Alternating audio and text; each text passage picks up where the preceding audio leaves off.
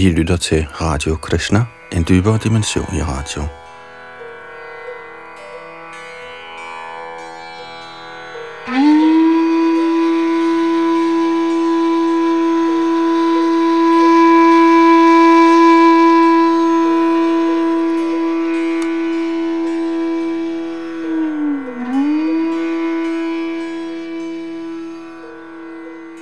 Sidste gang i vores gennemgang af Sri Chaitanya Charitamrit nåede vi frem til 4. kapitels tekst nummer 226.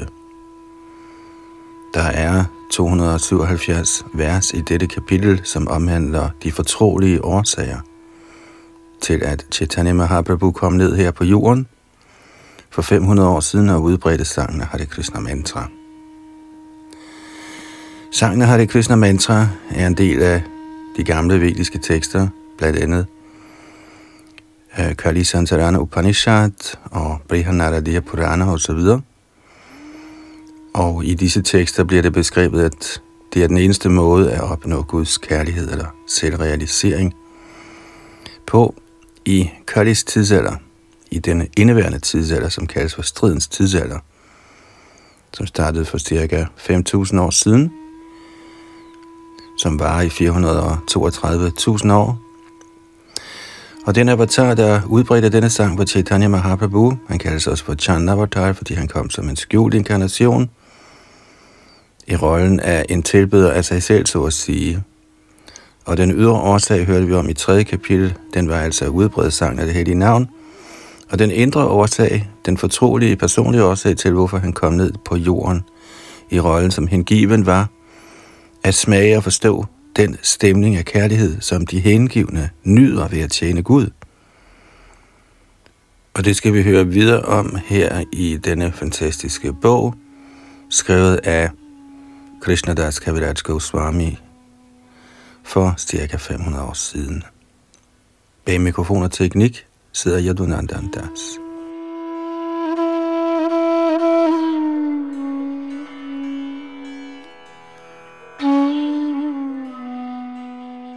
Chaitanya Charitamrit er det lille fjerde kapitel, de fortrolige årsager til Chaitanya Mahaprabhus fremkomst, tekst 227 og 228.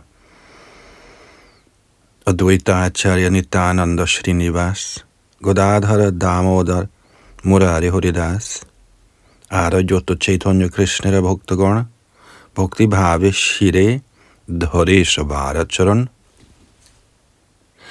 Advaita Acharya, Herren Nityananda, Srinivas Pandit, Godadhar Pandit, Sarup Damodar, Murari Gupta, Haridas Thakur og alle Shri Krishna Chaitanyas øvrige hengivne, for dem bøjer jeg mig andægtigt ned, mens jeg holder deres lotusfødder på mit hoved. Og Srila Prabhupada giver en kort kommentar. Shri Chaitanya Charitamrits forfatter lærer os, at vi må vise respekt for alle sådanne rene og fortrolige hengivne af Herren Chaitanya, så frem vi faktisk ønsker at kende ham i sandhed.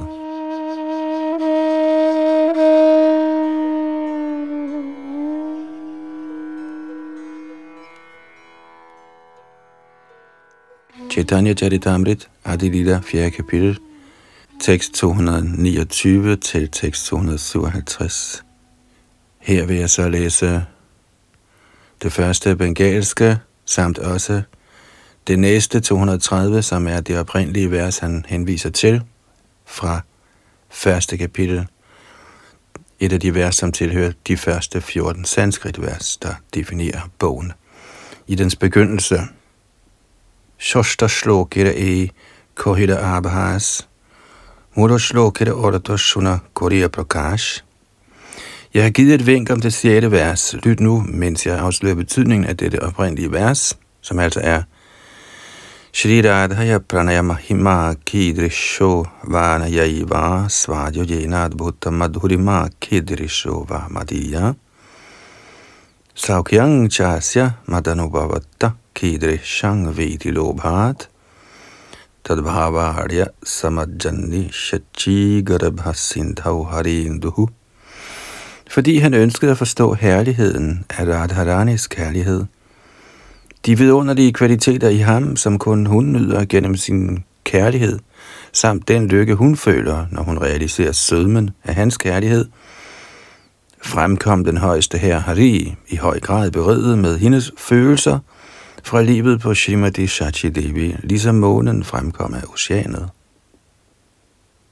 Eshobashidhanta Gudha Kohite Nayuyaya Na Kohile Geno Ihara Ondona Hipaya Ingen af disse kendskærninger egner sig til offentlig afsløring, men hvis ikke de bliver afsløret, vil ingen forstå dem. Derfor vil jeg nævne dem ved kun at afsløre deres essens, således at de kærlige, hengivne kan forstå dem, uden at toberne vil kunne det. Den, som har fanget Herren Chaitanya Mahaprabhu og Herren Nityananda Prabhu i sit hjerte, vil blive lyksalig ved at høre alle disse transcendentale slutninger. Alle disse afgørelser er ligesom nye spæde grene på et mangotræ. De glæder altid de hengivne, der på den måde ligner gøge. De kamelagtige, ikke hengivne, kan ikke trænge ind i disse emner. Derfor er der en særlig glæde i mit hjerte. Af frygt for dem ønsker jeg ikke at tale. Men hvis ikke de forstår, hvilken lykke er i så fald større i de tre verdener, så efter at have vist de hengivne erbødighed, vil jeg til glæde for dem tale uden tøven.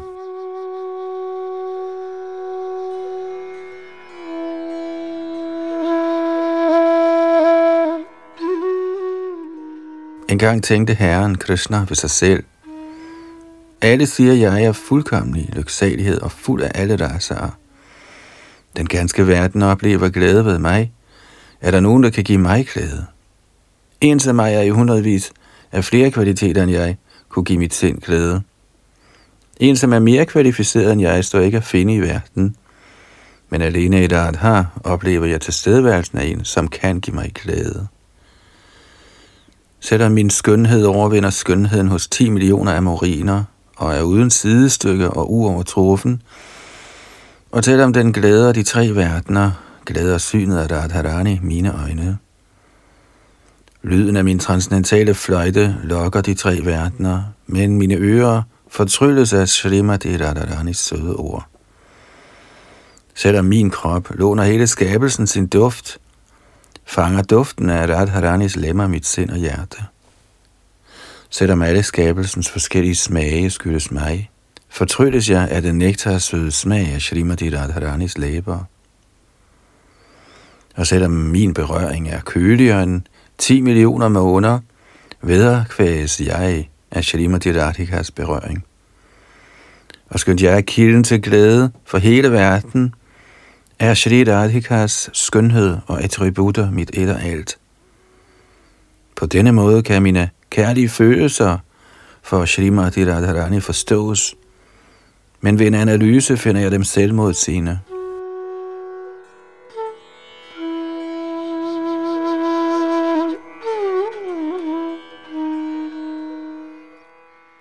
Mine øjne er helt tilfredse, når jeg ser på Srimati Radharani, men hun bliver, når hun ser på mig, i langt højere grad tilfredsstillet. Den fløjtelignende mumlen, der opstår, når bambusrørene gnider sig imod hinanden, fanger Radharanis opmærksomhed, fordi hun tror, det er lyden af min fløjte. Og hun omfavner et tamaltræ, fordi hun forveksler det med mig. Jeg har opnået Shri Krishnas omfavnelse, tænker hun, så nu er mit liv en succes. Således forbliver hun fordybet i at glæde Krishna og tager træet i sine arme. Når en gunstig brise bringer hende duften af mit lægeme, bliver hun blind af kærlighed og forsøger at flyve ind i den brise. Når hun smager den betel, jeg har tykket, flyder hun ud i et ocean af lykke og glemmer alt andet. Selv med i hundredvis af måneder vil jeg ikke kunne give udtryk for den transcendentale nydelse, hun får ved mit samvær. Når jeg ser glansen af hendes ting, efter vores fornøjelser sammen, glemmer jeg min egen identitet i min lykke. Vismanden Bharat har sagt, at glæden hos elskeren og den elskede er den samme. Men han kender ikke glæderne i Midhurandavan. Hertil kommenterer Srila Prabhupada, Ifølge savkyndige seksologer såsom Bharat Muni nyder mand og kvinde i lille grad de materielle sexglæder. Men i den åndelige verden er forholdene anderledes, selvom dette ikke er de værtslige specialister bekendt.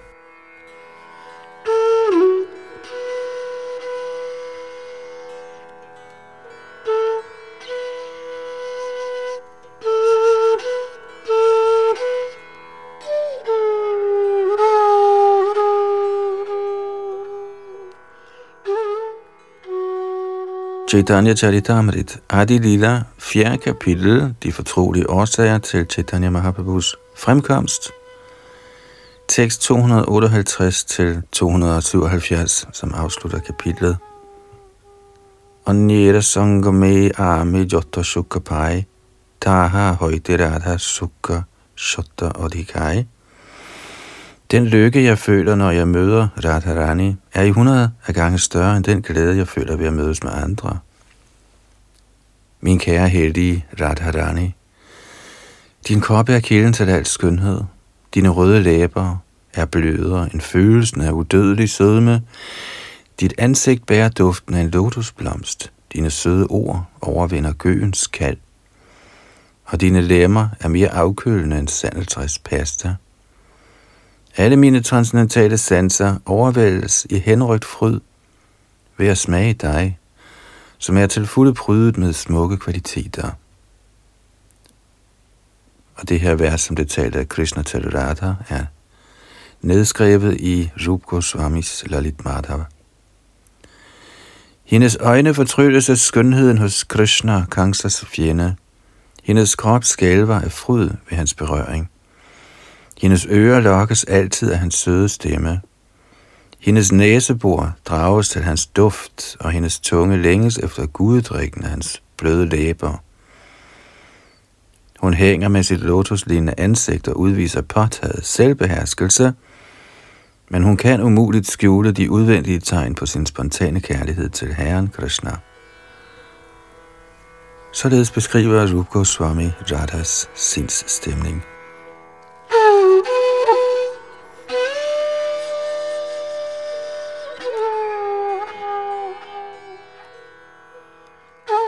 Med disse tanker forstår jeg, at en eller anden ukendt smag i mig styrer hele tilværelsen for mine rubre, Shrimati Radharani. Jeg længes hele tiden efter at smage den glæde, Radharani føler ved mig. Trods forskellige forsøg har jeg ikke kunne smage den, men mit ønske om at nyde den glæde stiger, som jeg føler duften af den sødme. Tidligere fremkom jeg i verden for at smage stemninger, og jeg smagte stemningerne af ren kærlighed på forskellige måder. Jeg underviste i hengiven tjeneste, der affødes af de hengivnes spontane kærlighed, ved at vise den med mine lege. Men disse tre af mine ønsker bliver ikke opfyldt, eftersom man ikke kan nyde dem i en modsat position. Men med mindre jeg accepterer glansen af Shri Radhikas ekstatiske kærlighed, kan disse tre ønsker ikke indfries. Derfor vil jeg, antaget at Hadanis lune og lød, nedstige for at få indfriet disse tre ønsker. Således traf Herren Krishna en beslutning. Samtidig kom tiden for æraens inkarnation. På det tidspunkt tilbad Shri Advaita ham indtrængende. Advaita tiltrak ham med sine høje råb. Allerførst fik herren Krishna sine forældre til at fremkomme. Herefter viste Krishna sig selv – udstyret med Radhikas tegn og følelser i Navadvip, ligesom fuldmånen fra livet på Morshachi, der er ligesom et ocean af ren mælk.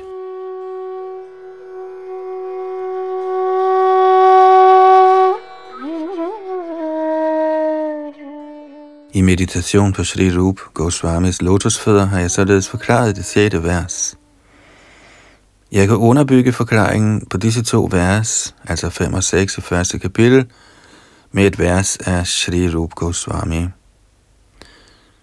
Herren Krishna ønskede at smage de umådelige nektar søde stemninger i den kærlighed, der blev næret af en af hans mange elskede ungmøer, Shri Radha. Og således antog han skikkelsen af herren Chaitanya. Han smagte den kærlighed, mens han skjulte sin egen mørke ting med hendes strålende gule kulør. Giv denne herre Chaitanya må skænke os sin nåde og det er det tredje vers i anden Chaitanyashtak i Rup Goswamis Stavamala. Således er den lykkebringende påkaldelse, den essentielle natur af sandheden om Herren Chaitanya, samt behovet for hans komme, blevet gjort red for i seks vers. Shri Rupa Raghunatha Pade Jaro Ash Chaitanya Charitamrita Kohe Krishnadas i bøn ved Shri Rups og Shri Raghunaths lotusfødder og med et vedvarende ønske om deres barmhjertighed, beretter jeg, Das, Shri Chaitanya Charitamrit, mens jeg går i deres fodspor. Således ender Bhaktivedanta kommentarerne til Shri Chaitanya Charitamrit, Adi Lila 4. kapitel, der beskriver de fortrolige årsager til Herren Chaitanyas komme.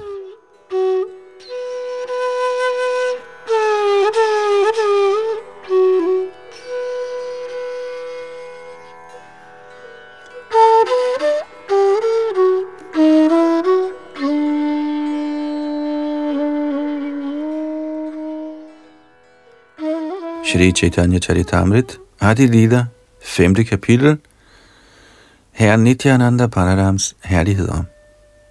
Og vi begynder med Srila Prabhupads indledning. Dette kapitel er hovedsageligt helliget en beskrivelse af Shri Nityananda Prabhus natur og herligheder. Herren Shri Krishna er guddommens absolute person, og hans første udvidelse i en form tiltænkt tidsfordriv er Shri Balaram. Hinsides den materielle verdens afgrænsning ligger den åndelige himmel Paravyom, der rummer mange åndelige planeter, af hvilket den højeste kaldes for Krishna Lok. Krishna Lok, Krishnas bolig, har tre inddelinger, der kendes som Dvarka, Mathura og Gokul. I denne bolig lader guddommens højste person sig udvide til fire fuldstændige dele. Krishna, Balaram, Pradyumna, den transcendentale Amor, og Aniruddha. De kendes som de oprindelige fire dobbelte former. På Krishna Lok ligger et transcendentalt sted, der hedder Shvetadvip eller Vrindavan. Nedenunder Krishna Lok i den åndelige himmel er Vaikuntha-planeterne – på hver af disse Vaikuntha-planeter præsiderer en firearmet Narayan, der udgår fra den første firedobbelte manifestation. Guddommens person ved navn Shri Balaram på Krishna Lok er den oprindelige Sankarashan, eller tiltrækkende guddom.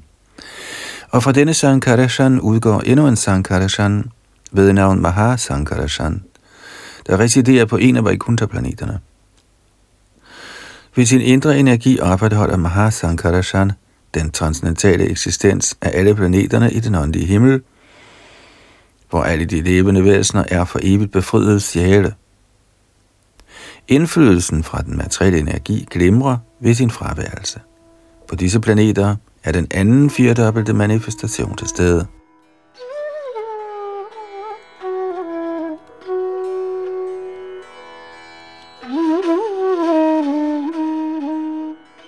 Uden for Vaikuntha-planeterne findes Shri Krishnas upersonlige aspekt, der kendes som Brahmalok. På den anden side af Brahmalok ligger det åndelige Karan Samudra, eller årsagsoceanet. Den materielle energi eksisterer på den anden side af årsagsoceanet, uden at berøre det. I årsagsoceanet ligger Mahavishnu, den oprindelige Purush udvidelse fra Sankarachan. Mahavishnu kaster sit blik over den materielle energi, og ved en genspejling af hans transcendentale krop, lader han sig fusionere med de materielle elementer. Som kilden til de materielle elementer kendes den materielle energi som pradhan, og som kilden til den materielle energis manifestationer kendes den som maya. Den materielle energi er uvirksom i den forstand, at hun ikke ejer nogen uafhængig magt til at handle. Hun er bemyndiget til at frembringe den kosmiske manifestation ved Mahavishnus blik – Derfor er den materielle energi ikke den oprindelige årsag til den materielle manifestation. Snarere er det Mahavishnus transcendentale blik over den materielle natur, der frembringer den kosmiske manifestation.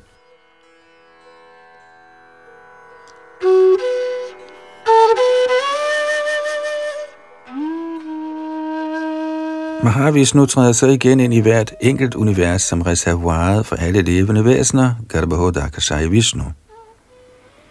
Fra Garbaho Dakashaya Vishnu udgår Kshiro Dakashaya Vishnu, oversætteren i alle levende væsener. Også Garbaho Dakashaya Vishnu har sin egen Vaikuntha-planet i hvert univers, hvor han bor som oversætteren eller universets øverste hersker. Garbaho Dakashaya Vishnu ligger ned midt i universets vandige del og føder det første levende væsen Brahma. Den tænkte kosmiske form er en delvis manifestation af Garbhodaksha i Vishnu.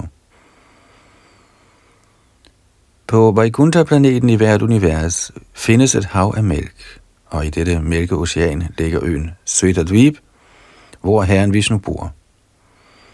Derfor beskriver dette kapitel to Shvetadvipaer, den ene i Krishnas bolig, og den anden i Mælkeoceanet i hvert univers. Den Shvetadvip, der ligger i Krishnas bolig, er identisk med Vrindavan Dham, som er det sted, hvor Krishna selv fremkommer for at vise sine kærlige lege. På Shvetadvip inden i hvert eneste univers bor en shesh-form af guddommen, der tjener Vishnu, ved at tage form af hans parasol, tøfler, lege, puder, klæder, bolig hellige tråd, trone osv. Herren Baladev på Krishna Lok er Nityananda Prabhu. Derfor er Nityananda Prabhu den oprindelige Sankarashan, og Mahasankarashan og hans udvidelser som Purusharne i universerne er fuldstændige udvidelser af Nityananda Prabhu.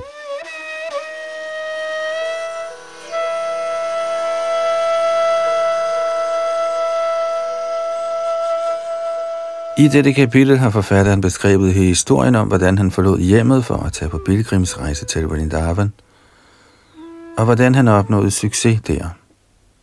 I den beskrivelse bliver det afsløret, at forfatterens fædrene hjem og fødested lå i Katwas distrikt i landsbyen Jamarbur, tæt på Naihati.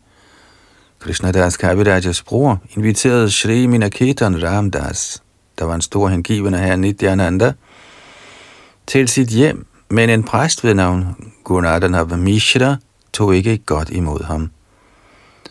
Og Krishnadas Kaviraj Goswamis bror, der ikke påskyndede Nityanandas herligheder, tog også parti for denne præst. Derfor blev Ramdas ked af det, brækkede sin fløjte og gik sin vej. Dette var en stor katastrofe for Krishnadas Kaviraj Goswamis bror. Men netop den nat velsignede Herren Nityananda Prabhu selv Krishna Das Kaviraj Goswami i en drøm og befalede, at han næste dag skulle drage afsted til Vrindavan.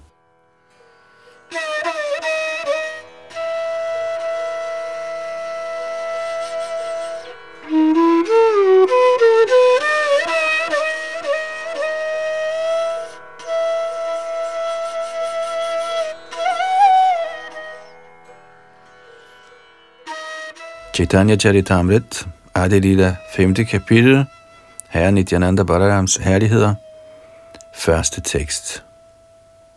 Og det er sanskrit.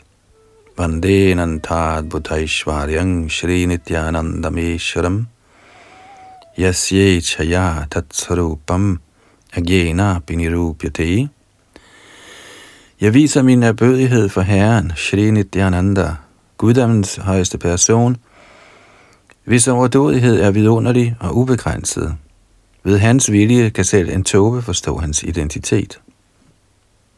Så vers 2-4.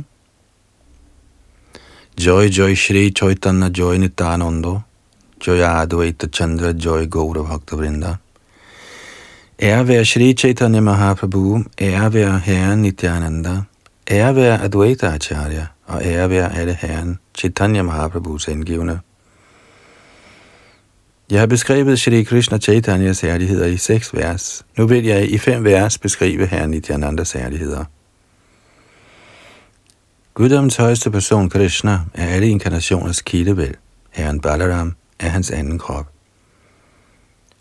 Kommentar Herren Sri Krishna, guddommens absolute person, er den første herre, guddommens oprindelige form, og hans første udvidelse er Shri Balaram. Guddoms person kan udvide sig selv i utallige former. De former, der har ubegrænset magt, kaldes for svaranger, og de former, der har begrænset magt, eller de levende væsener, kaldes for vibhinanger.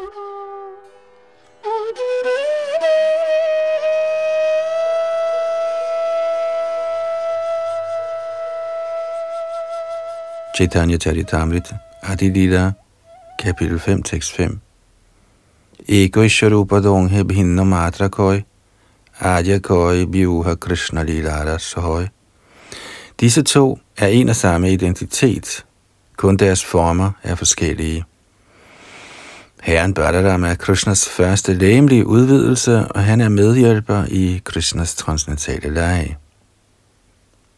Kommentar Balaram er en af herrens svarancer, udvidelser, så der er ingen forskel i magt mellem Krishna og Balaram.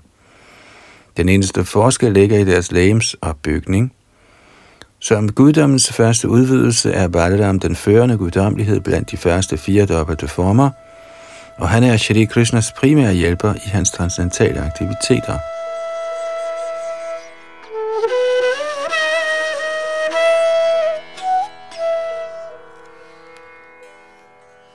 Chaitanya Charitamrit Adilita 5. kapitel, tekst 6 og 7. Shri Krishna Navadvipa Shri Chaitanya Chandra Evora Ram Sange Shri Nityananda Denne oprindelige herre, Krishna, fremkom i Navadvip som herren Chaitanya, og Balaram kom sammen med ham som herre Nityananda. Lad Shri Nityananda Ram være genstand for min vedvarende ihukommelse. Sankarashana, Shesh Nag og de Vishnu-former, der ligger i Karan-oceanet, Garbha Oceanet og Mælke-oceanet, er hans fuldstændige dele, og dele af hans fuldstændige dele. Og en kort kommentar. Shri Sarup Damodar Goswami har nedskrevet dette vers i sin dagbog, for at vise herren Nityananda Prabhu sin erbødige respekt. Dette vers er også det syvende af Shri Chaitanya Charitamrits første 14 vers.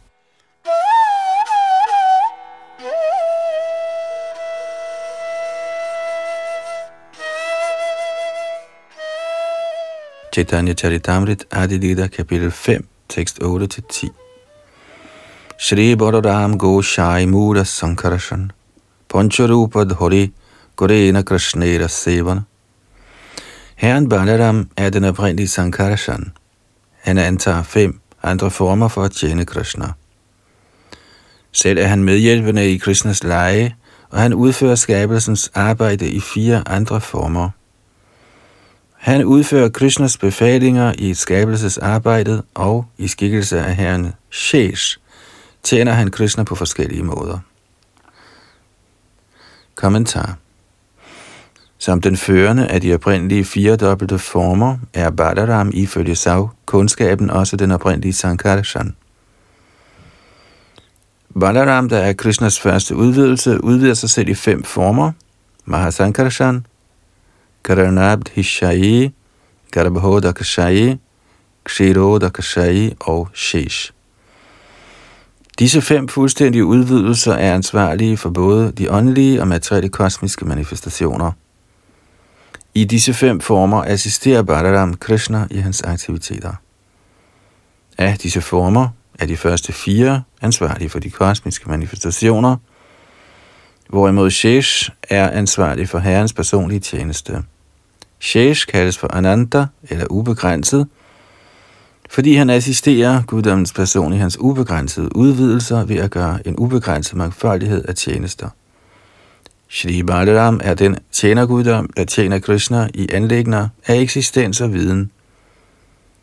Herren Nityananda Prabhu, der er den samme tjenerguddom, Balaram, gør samme tjeneste for herren Gauranga gennem konstant samvær.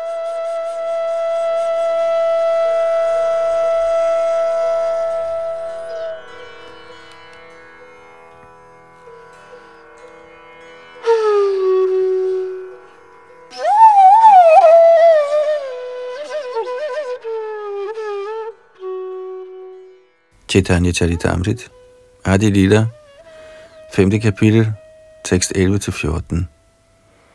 Shorvarupe Asvadoi Krishna Sevananda, Shaibaru Ram Gora Shanginitananda, I alle disse former smager han den transcendentale lyksalighed af at tjene Krishna. Den samme Balaram er herren Nityananda, herren Gaura Sundaras ledsager. Jeg har forklaret det syvende vers i fire efterfølgende vers. Ved disse vers skal hele verden kende sandheden om herren Nityananda. Jeg overgiver mig til lotusfødderne af Shri Dhanandaram, Ram, der kendes som Sankarashan, i midten af Chaturavyuha, bestående af Vasudev, Sankarashan, Pradum og Aniruddha. Han ejer fuld overdådighed og residerer i Vaikunthalok, langt hinsides den materielle skabelse. Og dette er et vers fra Sri Swarup Damodar Goswamis dagbog.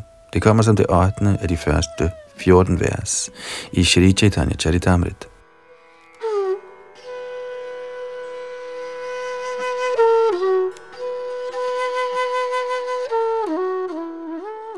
Chaitanya Charitamrit Adi Lida, kapitel 5, tekst 14.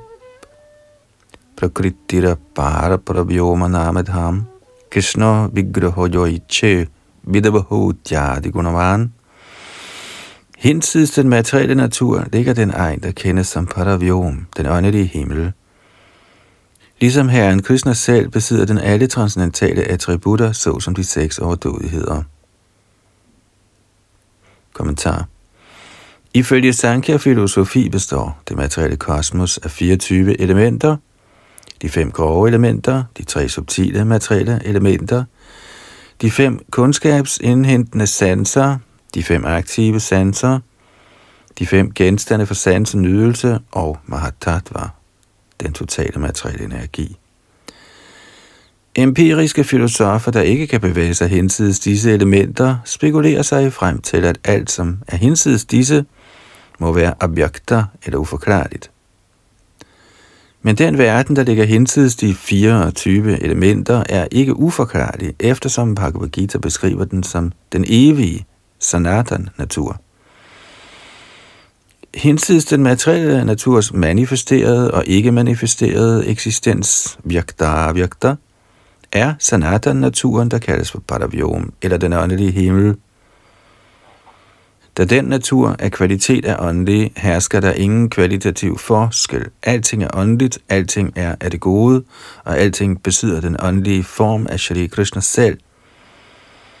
Denne åndelige himmel er Shri Krishnas udtrykte indre kraft.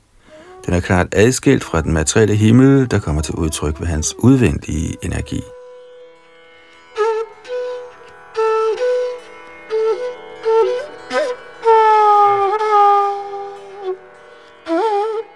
Den alt gennemtrængende Brahman, der består af Krishnas upersonlige stråleglans, eksisterer i den åndelige verden sammen med Vaikuntha-planeterne. Vi kan få en idé om denne åndelige himmel ved at sammenligne den med den materielle himmel, eftersom sollyset i den materielle himmel kan sammenlignes med Brahmajoti, guddommens persons stråleglans. I Brahmajoti er der utallige Vaikuntha-planeter, der er åndelige og således sætter lysende med en udstråling, der er mange gange stærkere end solens. I skikkelse af sine utallige fuldstændige dele og delen af hans fuldstændige dele dominerer guddommens person Shri Krishna hver Vaikuntha-planet. I den åndelige verdens højeste egen findes planeten Krishna Lok, der har tre inddelinger, nemlig Dvarka, Mathura og Golok – eller Gokul. For den grove materialist er dette Guds rige Vaikuntha bestemt et mysterium. Men for den uvidende er alting et mysterium på grund af mangel på tilstrækkelig viden. Guds rige er ikke en myte. Selv de i millioner og milliarder af materielle planeter, der flyder over vores hoveder, er stadig et mysterium for de uvidende. Materielle forskere forsøger nu at trænge ind i dette mysterium – og den dag kommer måske, hvor jordens mennesker kan rejse i verdensrummet og ved selvsyn konstatere mangfoldigheden på disse i millioner af planeter. På hver planet hersker der ligesom en variation, som vi ser her på jorden.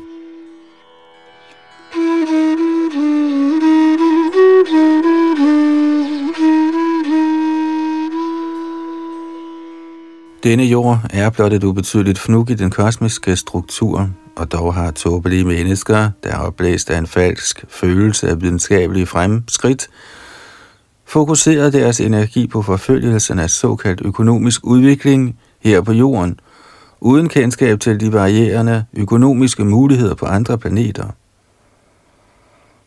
Ifølge moderne astronomi er tyngdeloben på månen anderledes end her på jorden.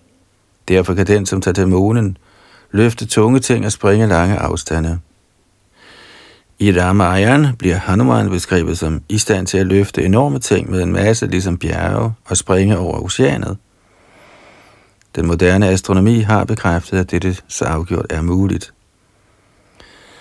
Det moderne civiliserede menneskes sygdom er det mangel på tro på noget som helst fra de åbenbarede skrifter. Troløse ateister kan ikke gøre åndelige fremskridt, da de ikke kan forstå den åndelige energi. Den lille frugt fra et banyantræ indeholder i hundredvis af frø, og hvert af disse frø har kraften til at danne endnu et banyantræ med magten til at frembringe i millioner af flere sådanne frugter.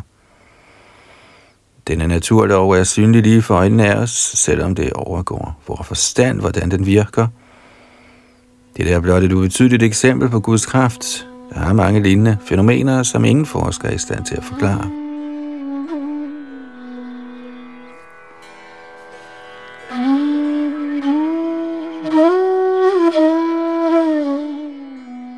I realiteten er alting ubegribeligt, for sandheden bliver kun åbenbaret for egnede personer. Selvom der nok er en rigdom af personligheder, helt fra Brahma og ned til den ubetydelige myre, og de alle sammen er levende væsener, er deres udvikling af viden forskellige. Derfor må vi hente viden fra den rigtige kilde. Ja, i virkeligheden kan vi kun få viden fra de vediske kilder. De fire Vedaer sammen med deres supplementer, såsom Purana, Mahabharat, Ramayana og deres forgreninger, hvilke kendes som Smritier, er alle sammen autoriserede kilder til viden – hvis vi overhovedet ønsker at indsamle viden, må den uden tøven hentes fra disse kilder.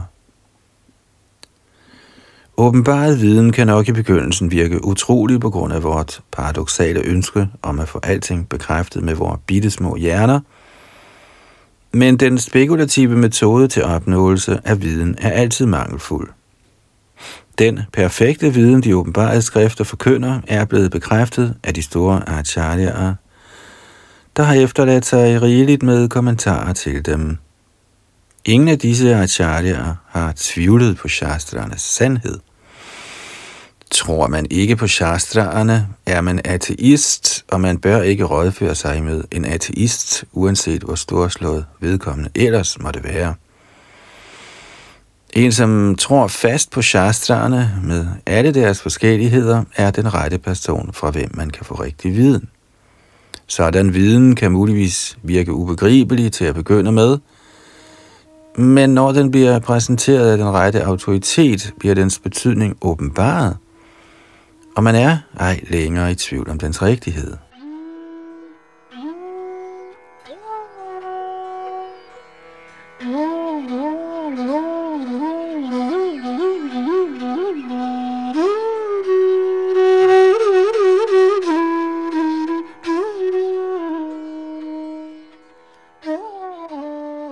Chaitanya Charitamrit, Adi Lila, kapitel 5, Herre Nityananda Balarams herligheder, tekst 15-18.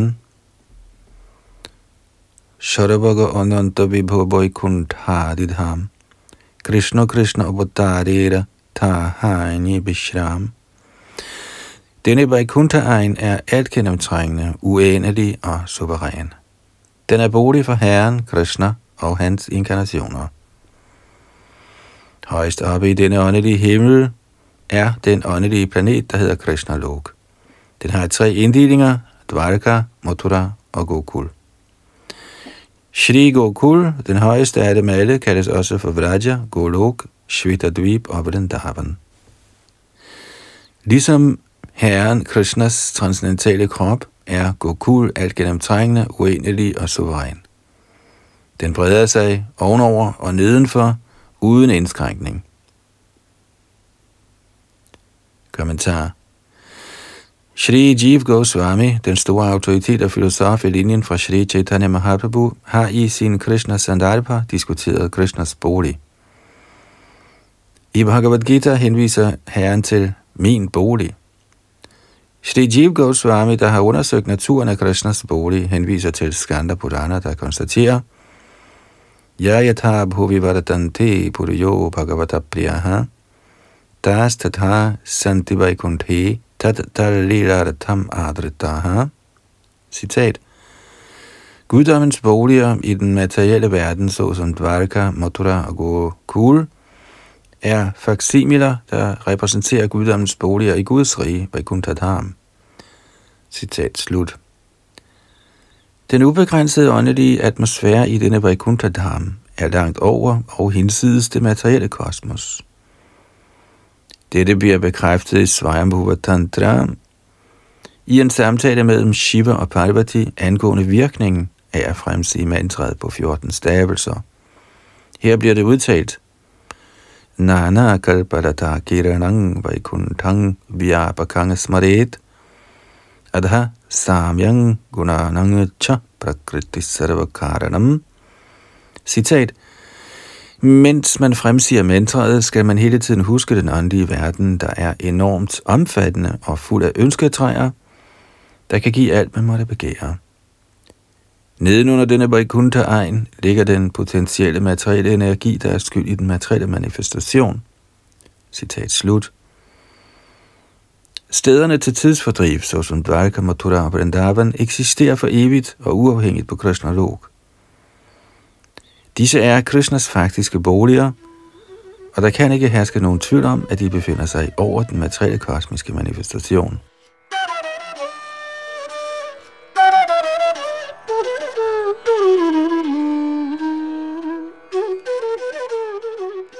Den egen, der kendes som Vrindavan eller Gokul, kendes også som Golok. Brahma Sanghita udtaler, at Gokul, som er det højeste område i Guds rige, ligner en lotusblomst med i tusinder af kronblade. Den ydre del af denne lotuslignende planet er et kvadratisk sted kendt som Shvetadvip.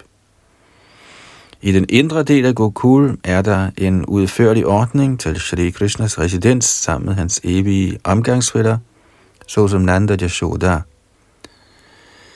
Denne transcendentale bolig eksisterer ved energien fra Shri Baldev, der er den oprindelige helhed af Shesh eller Ananta. Tantraerne bekræfter også denne beskrivelse med den udtalelse, at Shri Anandadev, der er en fuldstændig del af Baldev, har en bolig, der kaldes for Guds rige. På den Dharma er den inderste bolig i Shvetadvibs kvadratiske område, der ligger uden for Gokul på den Dharmans afgrænsning.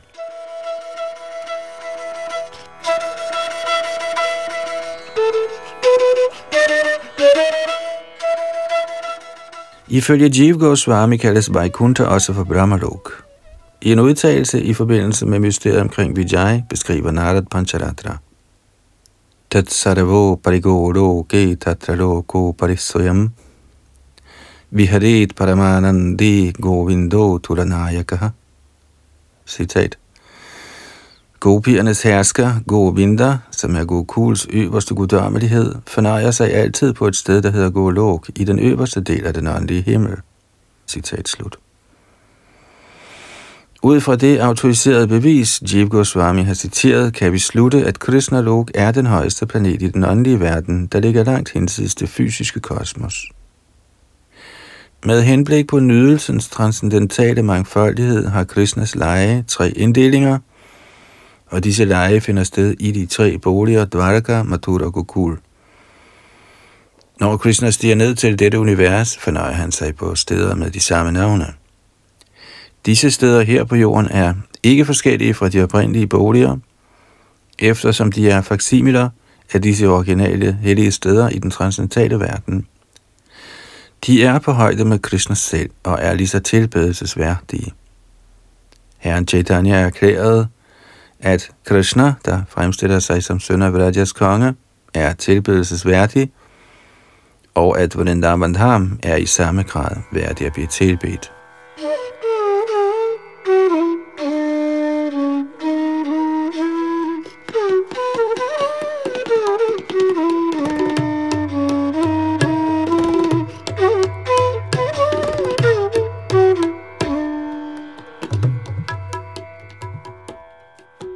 Chaitanya Charitamrit, Adi Lila, 5. kapitel, tekst 19.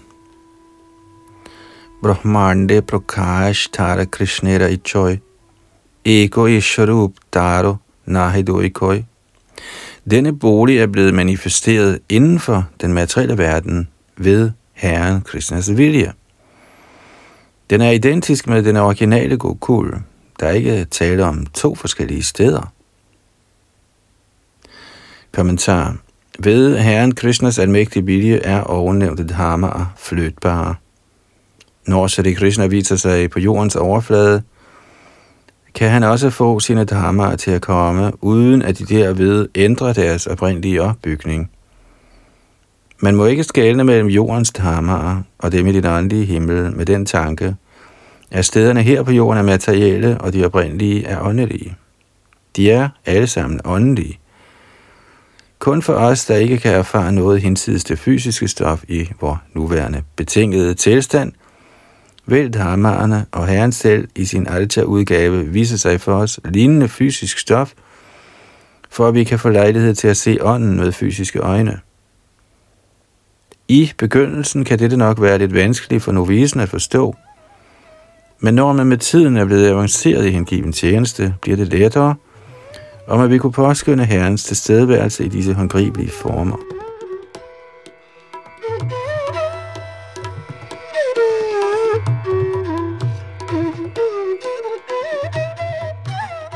Chaitanya Charitamrit Adi Lila, 5. kapitel Herren Nityananda Balarams herligheder, tekst 20 Chintamone bhumi kalpa vrikshamoyavan Chodama chokshe de dare prapanchera som. Her består landet af ønskesten Chintamani, og skovene vrimler med ønsketræer. Materielle øjne ser det som et almindeligt sted. Kommentar. Ved Herrens nåde kan Herren og hans dharma være til stede på samme tid, uden at de mister deres oprindelige vigtighed.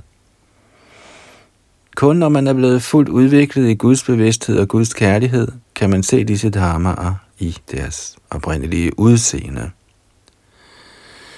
Shri Narottam Das Thakur, en betydelig acharya i linjen af Shri Chaitanya Mahaprabhus undervisning, har til vor fordel sagt, at man kun helt kan se dharmaerne, når man helt opgiver mentaliteten af dominans over den materielle natur. Ens åndelige syn udvikler sig proportionalt til ens opgivelse af den lavere mentalitet af unødvendigt at nyde det fysiske stof.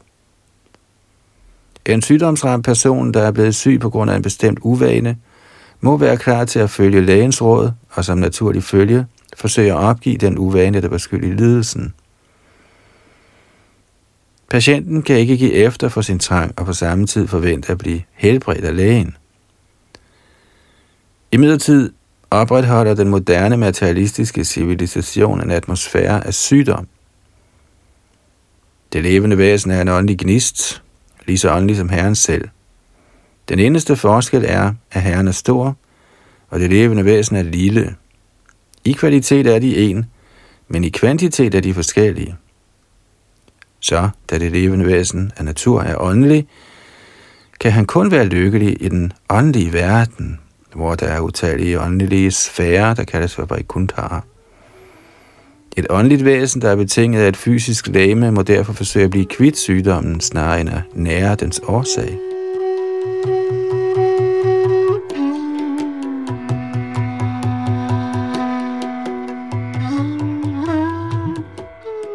Tåbelige personer, der er fordybet i deres materielle goder, er unødvendigt stolte af at være ledere af folket men de tager ikke hensyn til menneskets åndelige værdier. Sådanne illusionsramte ledere lægger planer, der strækker sig over mange år, men de kan næppe gøre menneskene lykkelige i en tilstand, hvor de er betinget af de trefoldige kvaler, som den materielle natur påtvinger dem. Man kan ikke styre naturens love med nogen som helst mængde hårdt slid. Man må i sidste ende være underlagt døden, naturens endelige lov. Død, fødsel, alderdom og sygdom er symptomer på det levende væsens sygdomsramte tilstand. Menneskelivets højeste mål må således være at blive fri for disse kvaler og vende hjem til Gud igen.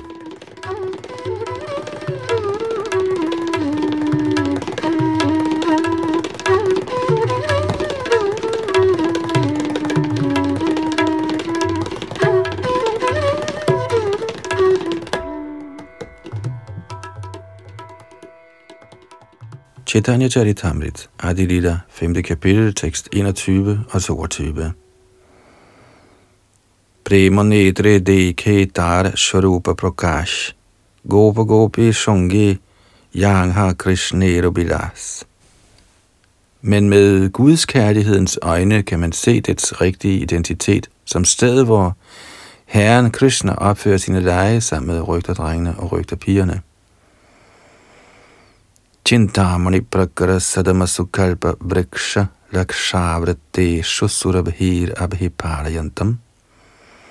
Lakshmi sahasra shatasang brahma sevyamanang govindamadi purushang tamahang bhajami.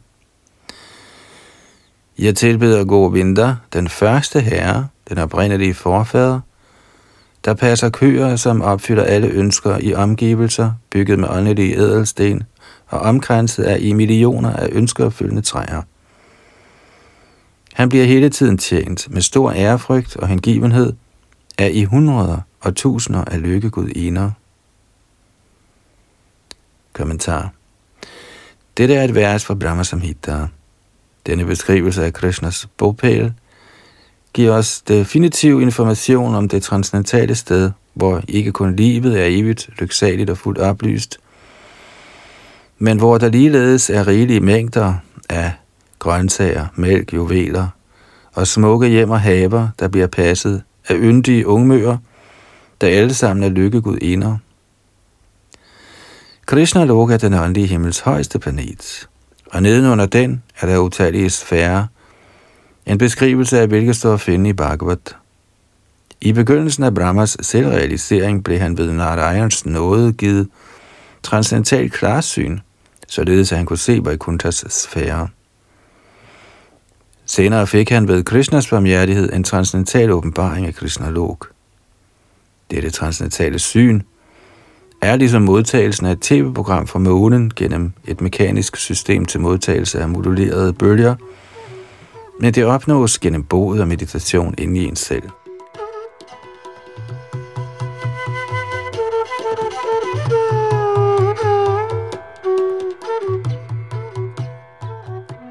I anden bog udtaler Bhagavat, at den materielle naturs fremtrædelsesformer, der repræsenteres af kvaliteterne godhed, lidenskab og uvidenhed, ingen indflydelse har i Vaikuntha-lok. I den materielle verden er godheden den højeste kvalitative manifestation, der kendetegnes ved sandfærdighed, sinds ligevægt, renlighed, herredømme over sanserne, enkelhed, klar viden, tro på Gud, videnskabelig viden osv. Ikke desto mindre er samtlige disse kvaliteter iblandet lidenskab og mangelfuldhed. Men kvaliteterne i Vaikuntha er udtryk for Guds indre energi, og derfor er de rent åndelige og transcendentale uden spor af materiel smitte.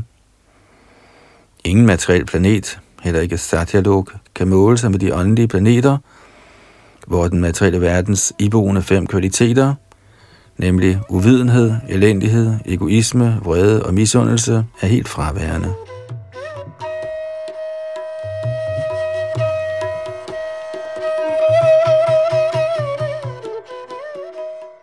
I den materielle verden er alting skabt. Alt, vi kan komme i tanke om inden for vores erfaring, herunder endda vores egne kroppe og sind, er blevet skabt. Denne skabelsesproces begyndte med Brahmas liv – og det skabende princip er fremherskende over hele det fysiske univers på grund af lidenskabens kvalitet. Men siden lidenskabens kvalitet glimrer ved sin fraværelse på Vaikuntha-planeterne, er intet der blevet skabt. Det hele er for evigt eksisterende. Og fordi der ikke er nogen kvalitet af uvidenhed, kan der heller ikke være tale om udslettelse eller ødelæggelse. I den materielle verden kan man nok forsøge at gøre alting varigt ved at dyrke den ovennævnte kvalitet af godhed. Men da den materielle verdens godhed er iblandet lidenskab og uvidenhed, kan intet her være til for evigt, trods alle gode planer, udtænkt af de bedste videnskabelige hjerner. Derfor har vi i den materielle verden ingen erfaring med evighed, lyksalighed og fuld oplysning. Men med de kvalitative fremtrædelsesformers komplette fraværelse i den åndelige verden er alting evigt lyksaligt og bevidst. Alting kan tale, alting kan bevæge sig, alting kan høre, og alting kan se i fuldt ud velsignet evig eksistens. I denne tingenes tilstand har rum og tid i skikkelse af fortid, nutid og fremtid ingen indflydelse. I den åndelige himmel er der ingen forandring, fordi tiden ikke har nogen indflydelse der. Følgelig er påvirkningen af Maya, den totale ydre energi, der får os til at blive i stigende grad materialistiske og glemme vores forhold til Gud, også fraværende der.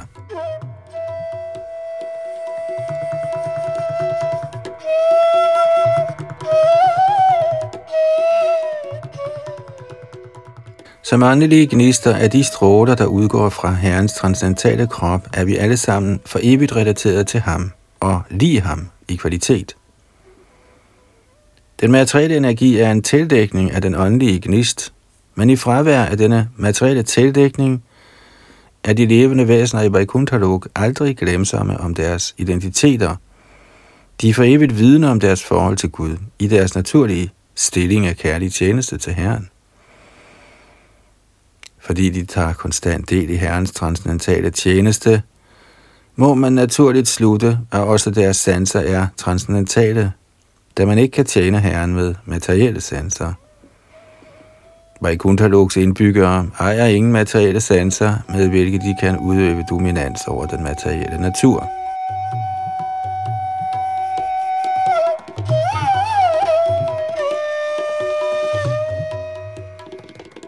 Personer med en mangelfuld beholdning af viden slutter, at et sted, der er blottet for materielle kvaliteter, må være en art formløs intethed. Men i virkeligheden er der kvaliteter i den åndelige verden, men de adskiller sig fra de materielle kvaliteter, fordi alting der er evigt ubegrænset og rent. Der er atmosfæren selvoplysende, så der er ikke brug for sol, måne, ild, elektricitet osv. Den, som kan nå dertil, vender ikke tilbage til den fysiske verden med et fysisk læme. Der er ingen forskel på ateister og de trofaste på Vaikuntha-planeterne. Eftersom enhver, der bosætter sig der, er fri for de materielle kvaliteter, og således bliver både sudarer og asudarer i lige grad underdanige tjenere af Herren.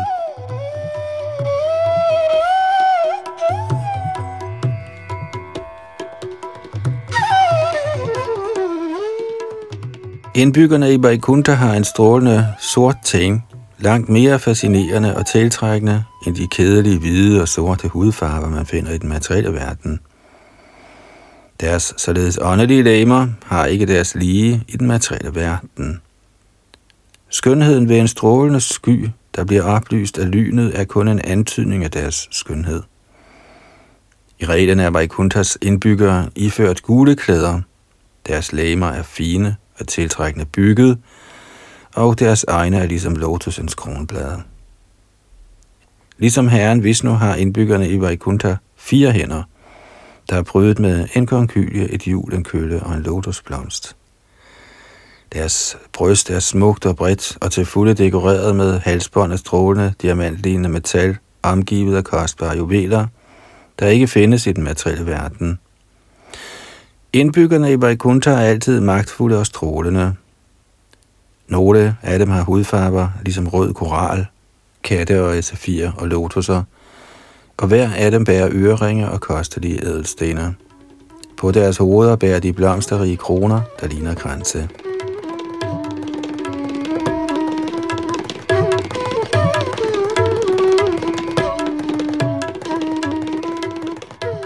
Ja, desværre når vi ikke igennem denne meget lange kommentar til dette vers fra Brahma Samhita. Men det når vi i næste ombæring. Og indtil da var det Yadunandan Das bag mikrofon og teknik, og vi har altså læst fra 5. kapitel i Adi af Chaitanya Charitamrit af Krishna Das Goswami. En bog skrevet i 1500-tallet omkring Chaitanya Mahaprabhus liv og ikke mindst hans lærer. Og i dette femte kapitel behandler vi Shri Nityananda Balarams herligheder.